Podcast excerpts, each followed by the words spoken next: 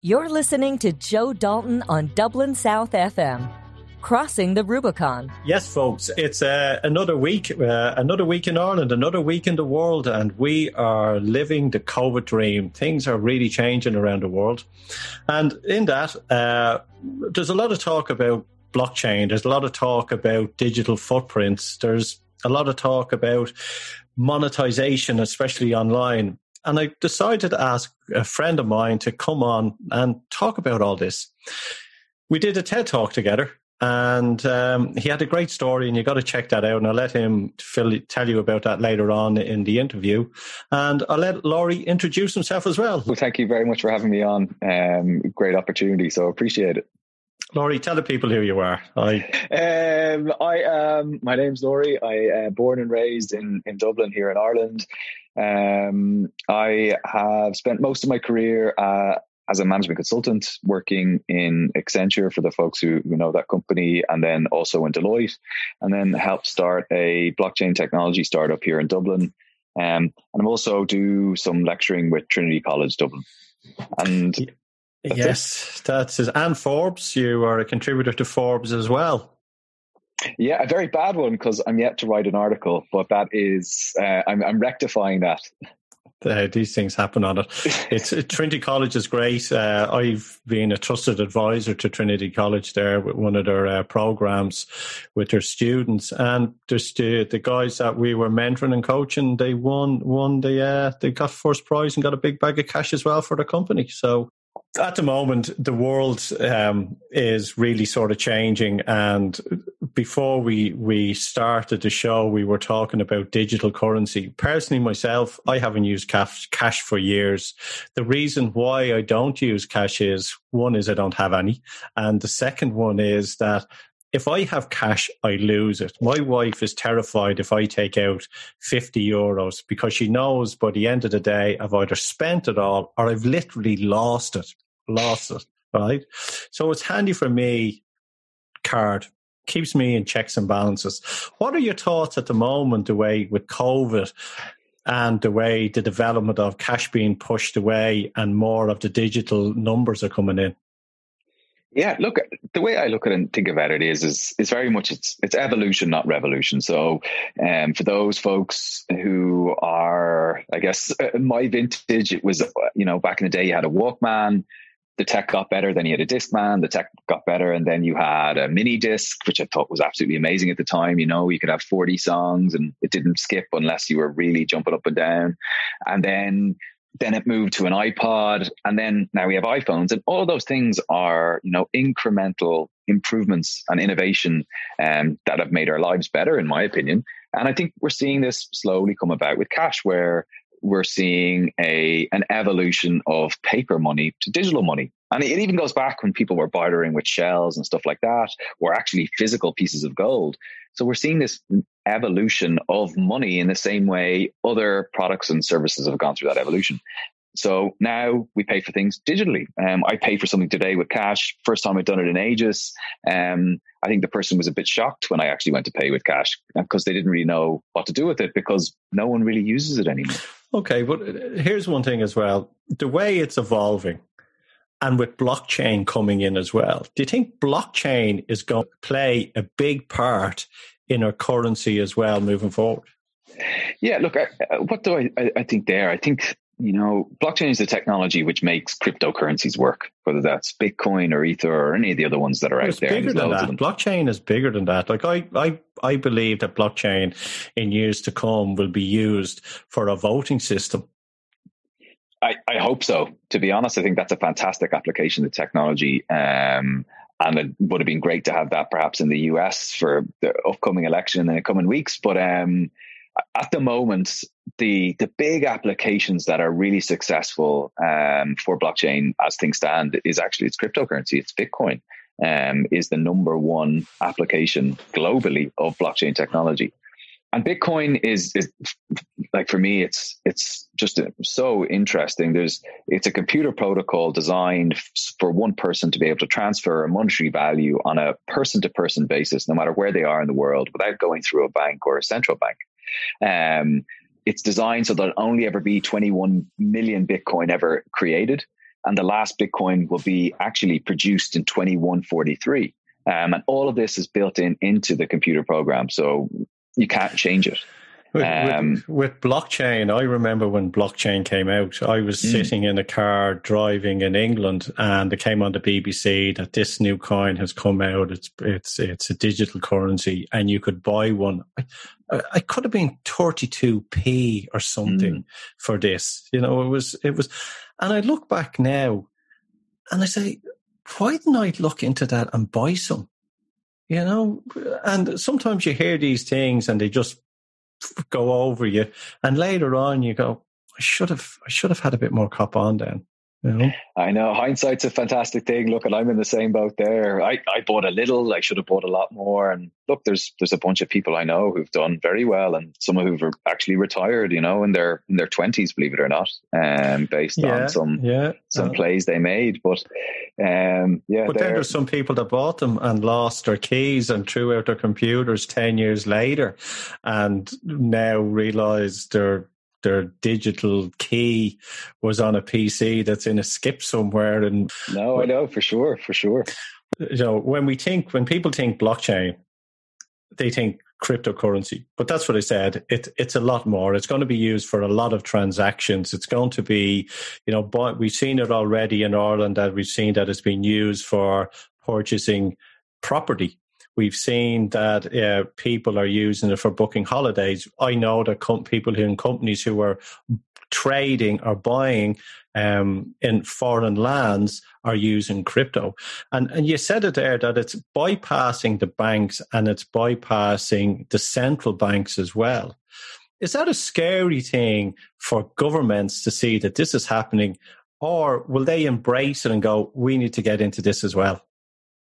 Very good question, and I think the answer is is both. Um, so anything, any change in all of our lives, people are resistant and scared of change, and, and myself as well. Um, but ultimately, what blockchain represents is a new infrastructure that enables people to exchange value on a person to person basis. And that that threatens the status quo. And that's what, for me, excites me about the technology, but also that threatens a lot of existing businesses, whether they be banks or all sorts of other companies.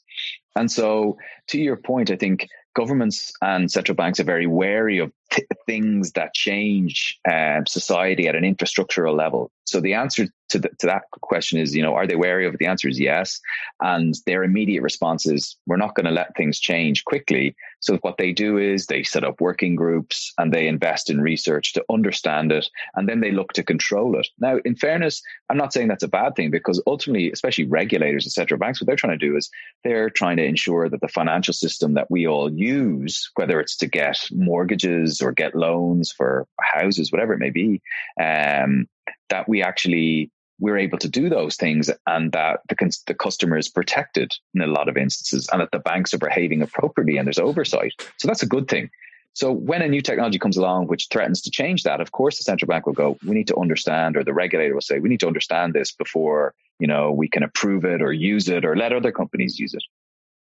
Now, the second question you ask around, are they going to use it themselves? And the answer to, from what I'm seeing more and more is that the answer is yes, but it will be in time. So what they want to do is they're not going to suddenly throw out one system and implement a new system. They're going to evaluate the pros and cons and merits of blockchain technology. And then they will roll it out and implement it slowly over time so that the benefits can be achieved of, you know, if it's processing payments at a cheaper rate, at a faster rate. So I'm able to send money, Joe, to you where instead of it costing 20 cent, it might cost, it might cost two cent. Um, so that's definitely a big thing that they're that they're looking at. I hear rumors at the moment about two elements. I'm not too sure. I've only just heard about it, and I'm going to look into it at a later date. Um, the quantum financial system and uh, SARS are finance as well. Have you heard about them, or are they just the beginning of something like blockchain or cryptocurrency was yeah, look, I, what I would say from a tech perspective, whether it's quantum computing or blockchain and, and, and, you know, all, all sorts of other technologies that we could put in there, AI and machine learning, is that we, we really overestimate the impact that a technology will have in 12 months, um, but we underestimate its impact over you know five plus years. And i think it's really true with blockchain technology. So um, a lot of people thought that blockchain would be rolled out and be globally implemented um, across multiple governments and institutions. But that's not the way an infrastructural technology works. So a lot of people far more intelligent than me would say that you know blockchain is is quite similar in terms of adoption and penetration to the internet. So the internet came out in the mid 90s but it really didn't take off you know for another five six five six years you know um but and it's then, uh, rapidly grown in those five six years like if you it, it's like a, someone said to me in another interview look where we are with technology. We've been driving roughly around the same sort of cars for the last 20, 30 years. But mm. look at the, the technology of a phone. It's rapidly changed. And all that software development, and that's to do with AI and, you know, looking at the consumer. It's like this. The internet, when it first came out, which you said, was unknown territory. It was adventurous. It was a place that we we explored. And now all it is is just monetization. It's about how can we sell to this person and make a book. It used to be for me. I look at it as I look as the internet as a library. You know, it's instead of walking down to the local library, this is a digital library with all the information that you can find but it's now there's monetization involved in it as well. Yeah, no, totally agree. And like, if uh, to correct myself and the point I made there, now like the internet, you know, came about in the seventies um, and the eighties, but it really only really took off in the nineties. What they say about blockchain technology is that the internet, as we currently know it, is the internet of information. So it's definitely, as you say, it's that it's that catalog of information or library. When blockchain is meant to be or purported to be um, the internet of value. So it's about exchanging value and, and monetization. Um, and that is a big part of it, but trying to do things cheaper, better, faster without going through all these intermediaries or entities that stuck it, that stick in the middle that take a clip or a percentage of each transaction, which then makes buying things more expensive than they need to be or take longer than they need to be. And this is why people are very interested in blockchain technology because what it's meant to do is it's meant to connect companies on a or individuals on that person to person or what they call peer to peer basis. Well, looking at it then and looking at digital identity and there's a lot of scaremongering going on at the moment that you know contact tracing and you know our privacy has been taken away and if you look at your tedx talk which you talk about that and you sort of say well look I'm on this anyway. Why don't I get paid for this? Has that taken a bit of a twist from the time that you did that talk to what's going on with COVID and digital identity now? Because there has to be a point where you have to say, no, I, I am sovereign in my own body and I don't want to share any of my information with you. Yeah, look, I, I think COVID is is probably um, I think put the area of digital identity more into focus. I think the the Chinese government has done incredibly interesting work in this space. And I know there are different political situations and scenarios um, between, let's say, Ireland or the EU and, and China. But what China has is that they effectively have digital identities in place, and then they're able to, I guess, track people's movements accordingly. And then they're effectively able to roll out track and trace systems far easier than we are. And therefore, when it comes to COVID, they're able to control people's movements, updates um, in a far more effective way. They had contact tracing before even COVID came out. Mm. And you know, people are saying that if you go out without your phone, you you you could get in trouble that you had to have your phone with you like it was like your your travel papers or whatever it is as well so that's what i said there has to be an element of you going no and yes, I don't. Yes, I agree with that, but I don't have to. I don't need to be with me twenty four seven. Well, look, I, I, think it's crazy. I saw another, you know, thing um, in relation to delivery drivers in China, where you were able to see not only where, and we all do this, here in Ireland, you're able to see where the delivery driver is. You know, you order your food and you can see how close or your far taxi. away they are. Yeah, exactly, right. But so what they've done now in China is that you're able to see the temperature of the delivery driver to make sure that you're happy that their temperature is, let's say, below 38 or below 37, as the case may be, which I thought was, you know, a bit scary, but also mind bending. Um, so I think the key thing here, and Steve Jobs talked a lot about this as well, when it comes to people and their identity and their, you know, personally identifiable information, the key thing is is that companies need to ask and keep asking all the time are you okay for me to share information with you? Are you okay for me to kind of store information on you? And that you need to keep constantly and that's why when we're flicking through websites we're now constantly asked do you accept? Do you accept? Do you accept? Because that is under now under gdpr that's uh, and data protection that's what has to be done. So for me i, I think i think my TED talk was really of trying to open people's eyes to the extent that we are being monetized and to make people aware that that's what's happening. Now, if they're okay with that, that's fine. But it's but just, just to make people aware. Here's the thing that with GDPR as well, it made us kind of go, okay, get your house in order. You have to, you know, you can't be storing all this information. And then COVID kicked in and that sort of changed. Now you're willingly giving your data, your name, your address, your telephone number to a waitress or someone in a shop or whatever it may be. So is is that like a double edged sword? You're not to do it this way, but now it's acceptable to do it. Good point. point, and that is, I guess, you know, that's up to you as an individual to make that decision. Um, at least you're being asked rather than your phone um, hitting a geo fence in that restaurant and your data being picked up automatically. Um, so at least you're being asked. I also think, I suppose, during COVID times, um, we're we're trying to act together um, for the safety of one another. So I think it probably makes a bit more sense that information is being shared, and we're also being asked to download that, you know, the COVID tracing app, so they can do the same thing, which is great technology developed by by Nearform, an Irish company. Um, so, like for me on that one, um, I think uh, in Ireland, they they try to bring out um, the public services card, and they try to attach more and more identity based services to that, to which a lot of people um, uh, rejected. Um, so I think the whole area of identity and digital identity is one which will eventually happen.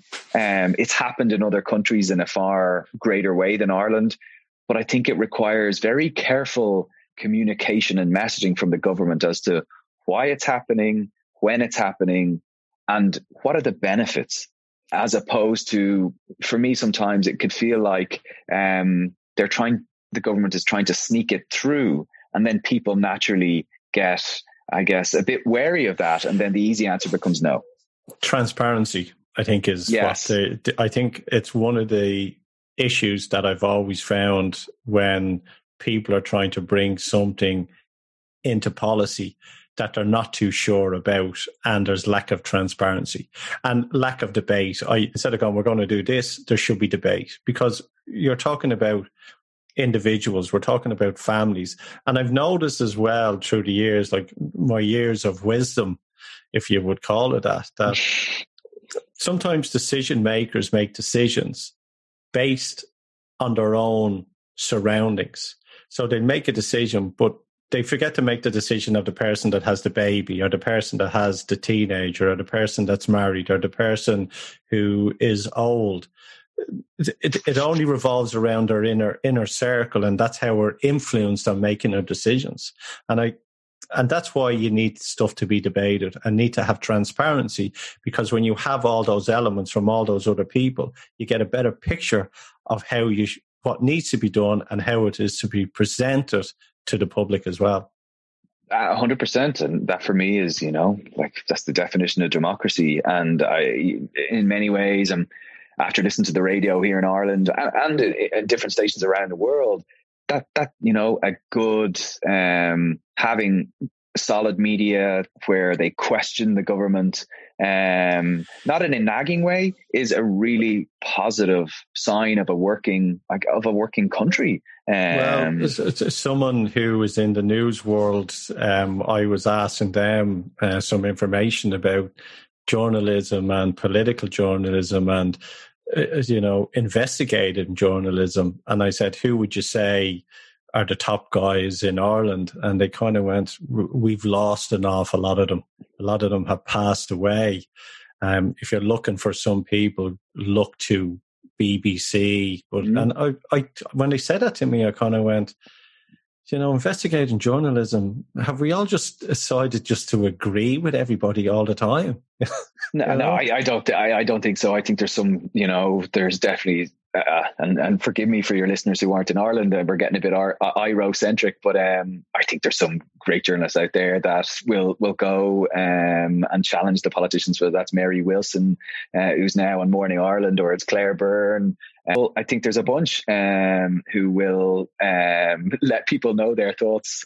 Getting into the digital identity, you suggested as well, and the company wants to advertise to us and stick on their face in front of our phone, should should we not get um, a small percentage of the pie as well? And, uh, and for me on that one, I think the answer is yes. And I think uh, in the in the I won't say it's weeks or months, but I think it'll be years. In the years to come, I think we will be individually monetized for our data being shared. So when you sign up to a specific social platform, um, if you do so, you'll get the use of that platform. But if your information is shared, you will then be rewarded. Now, don't get me wrong, especially at the start, you are not going to be making big bucks out of this, right? Because that's how the social media players make their money. It's out of us and what we do. But um, there will be ways where you are incentivized to either engage with the platform, um, or bring more people onto the platform. And then in turn, you will get some form of recognition or loyalty points, as you said. So that for me is, is something that will happen. Um, and I imagine if you're a big social media platform like, like, I'll just like Facebook, um, they're trying not to start that because once you start down that road, you can't unwind it. You can't start giving people stuff and take it take it back. Very much like the, uh, I guess the the pa- uh, pandemic unemployment payment that was 350 euro a week. Very hard to give that at 350 and then bring it back to 300. Of course, you're going to frustrate people. So I think um, Facebook I'm sure has thought about this and I'm sure has many different business plans in place as to how and when they'll start operating on that basis. And to our American listeners as well, which tune into the show, mm. you know, Facebook and Twitter mightn't be around, you know, in the next couple of years, or they might be something totally different to what they are now censorship. What's your what's your thoughts on on what's going on with those big uh, platforms, and then you know in censorship as well?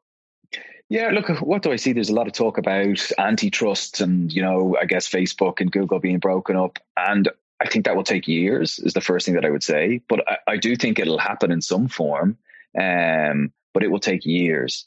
And I think even when they're broken up, the broken up companies will still be gigantic. So I think, you know, lots yeah. of very, very. I think in, it, it'll never be broken up. What happens is it's split and then mm. you have two two companies growing on it as well. So exactly, exactly right. Um, and I must disclose to to you and all your listeners, I use Facebook and I use Instagram and I use LinkedIn, and I use Twitter. So I, I don't want to come across like I'm some hermit who doesn't use digital technologies or platforms. I do. Um, I'm just I'm really interested as to where they go to. Like even Facebook, I think announced just today that they've entered the, the dating app game. They were going to bring this out, I think, last year and for different reasons. And I think there was actually data privacy and GDPR, uh, GDPR concerns. It didn't get launched in 20, uh, in 20 earlier this year in 2019. Um, and it actually just launched today, which is their uh, response to Tinder. So it, it, for me, it's fascinating to see how these companies are continuing to evolve um, and actually to generate services that people are going to be willing to, to pay money for. Netflix, there's you know the the documentary which goes on mm. about the power of these companies that they have with the algorithms, you know, where you can swipe Uh, they can see if you swipe on your phone, if you're staying a picture for so long, or you're flying through, and this is all pitching all that data.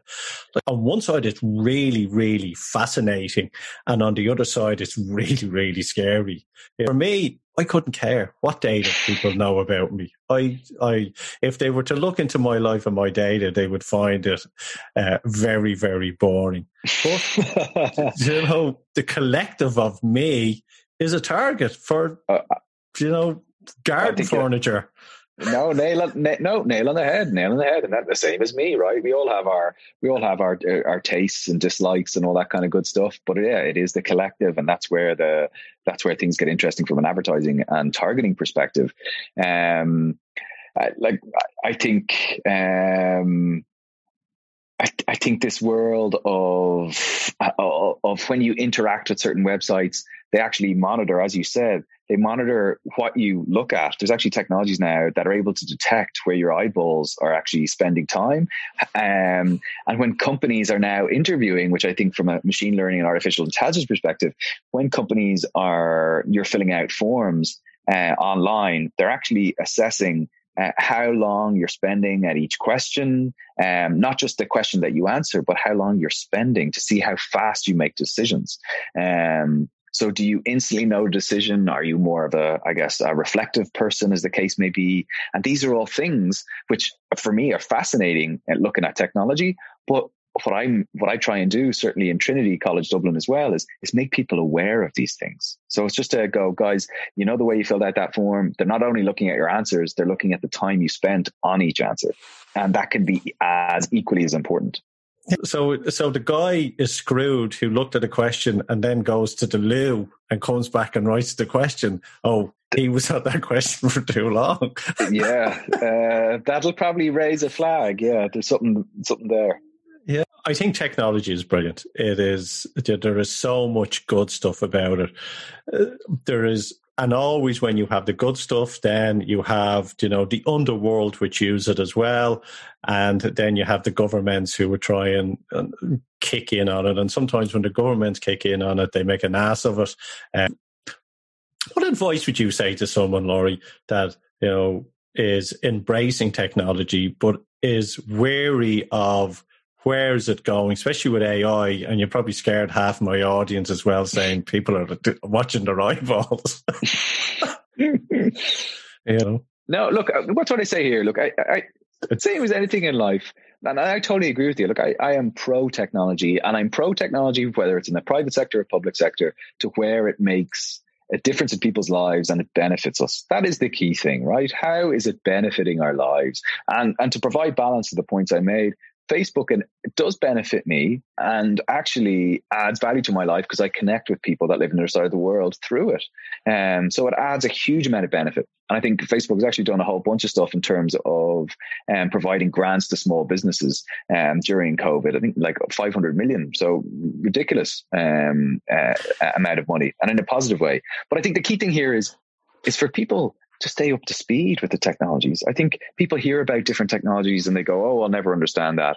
Just be aware as to what they are, why they're used, how they're used, and how it impacts you. And that's the advice that I'd give to, to anybody, including my own mother. You know, so she understands you don't have to be an expert. You understand, you know, oh, this technology is used for this, and this is how it impacts me for good and bad. And then to your point at the start, then that enables people to make a decision. You know what? I don't want, and um, I don't want to use that app because there are security issues, right? Some people have, um, and some companies specifically have issues with Zoom, and they don't like the security that's behind Zoom. And from an enterprise level, Zoom will not be allowed, or um, wow. it, it, won't yeah. be allowed in that organization. And I know a lot of organizations that ha- use Zoom for a period, then we're told from their security experts they weren't allowed. And then the company is moved either to uh, Microsoft Teams, for example. It, it's interesting as well that you say that because in the very beginning, Zoom was just a normal video um, communications, and I've watched them because I've been using it in my own business for years. Mm. Um, how much development they've actually put into it over the last couple of months. Like, like we're running this on Zoom, and we're I love it now because we're on the radio as well. Where we've split the recordings, so we can yours has been your your voice is on one file, mine is on another, and we can clean it up really well.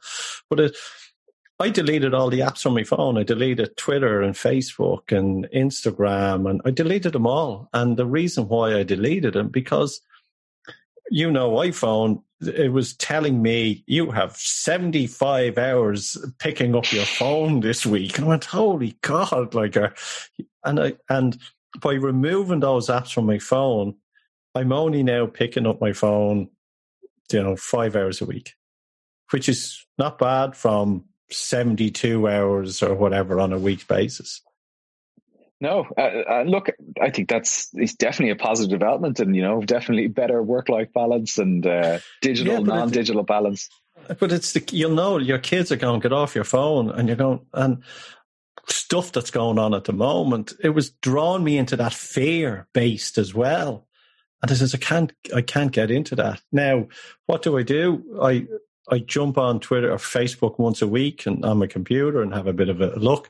And I jump onto um, Twitter and I jump on Twitter as entertainment. I don't really look at what's going on in Europe. I look about the US presidential election because that's entertainment. And I look to see what's going on. And it's, I don't watch TV anymore. I've realized in COVID, I haven't switched the TV on in months. We might watch Netflix or for a half an hour or something. We haven't, but we're we're talking, we're communicating. We're not using any, we're not digitally doing anything anymore. No, well, look, um, you're better than me. That's, that's probably the best thing I can say. Um, I probably need to put my phone away as I go to sleep um, and do that more often. But yeah, look, I, you know, the the technology that, that, and as you said at the top of the call, the power of the technology that's in our palm of our hand is just phenomenal, and it's only getting better uh, as the you know the iPhone 12 comes out. Just increasingly get better and better and better. Blockchain is a new technology, um, relatively new. It's about 11 years old, and it has a number of different features. Um, and those unique features make it what it is and make it why so many country or companies uh, are interested as well as as well as countries and governments the first feature that i would say is that anything that you do on a blockchain so if you transact on a blockchain is there and is there forever it's very hard to edit amend or alter so what people call a, a blockchain or the interactions is that they're immutable and what this results in is a uh, is provenance. So you're able to tell who did what and when. So some applications of the technology would be that um, if a handbag is made in Italy or in Paris, that the handbag that you purchase, let's say in Dublin or New York, you're able to trace it back to the beginning to and it verify that this is a Louis Vuitton handbag and it's not a knockoff, as the case may be.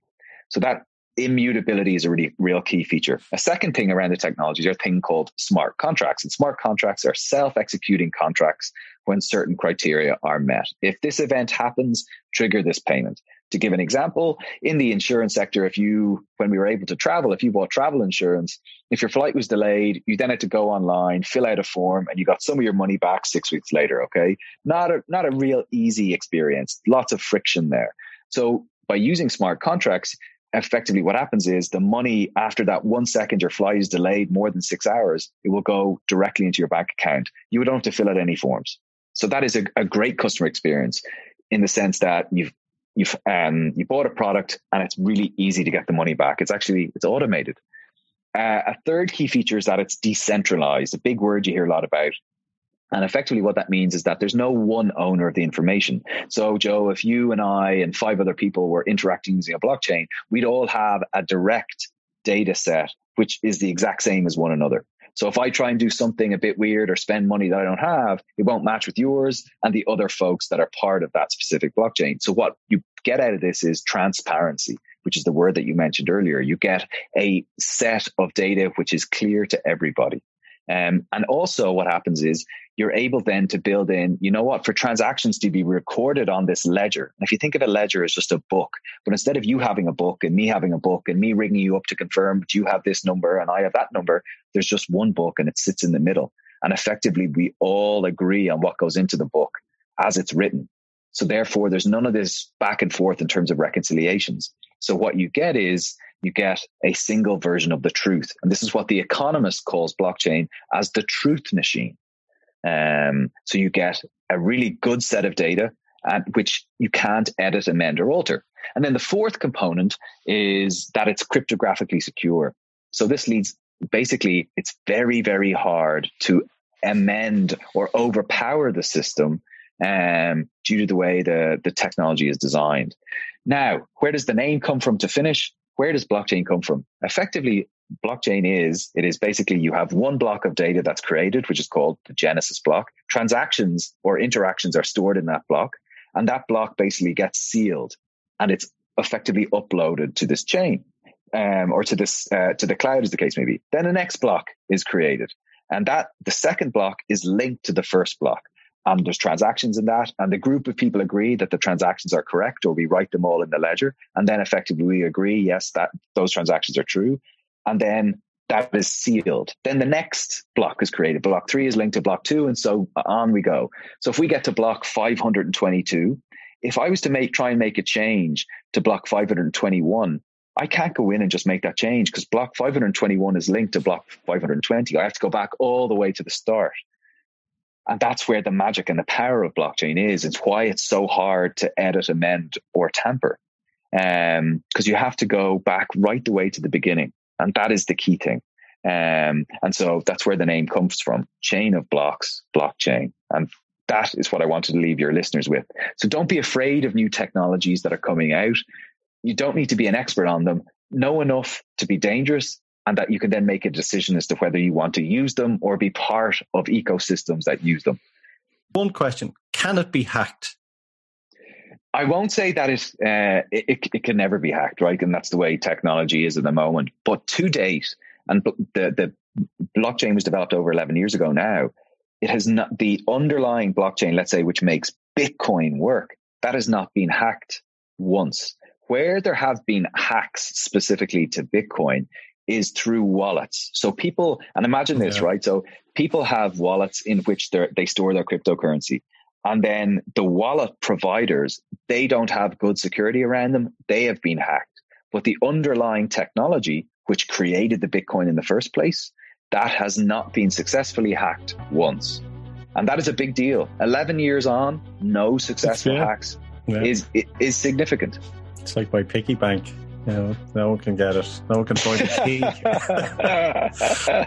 Lory, where can people reach out to you on LinkedIn? Just tell them. Uh, absolutely, that's uh, Joe. That's the, that's the best place. So it's just Lory Kehoe. You'll find me on LinkedIn or at Lory Kehoe on Twitter. They're uh, they're the, the main places to find me, and I'd be delighted to connect with uh, with your listeners. Lory Kehoe, thanks for coming on to the show. And remember, here at Dublin South FM, we're interviewing plenty of people around the world, conscious leaders, and that's why we have the Conscious Business Podcast, which is part of the Conscious Business Academy, offering purpose, profit, and prosperity in your life through soulful selling, mindful marketing, conscious leadership, and creative culture. You want to reach out to me, it's joedalton.ie. You have an awesome week and take care and look after yourself. You're listening to Joe Dalton on Dublin South FM, Crossing the Rubicon.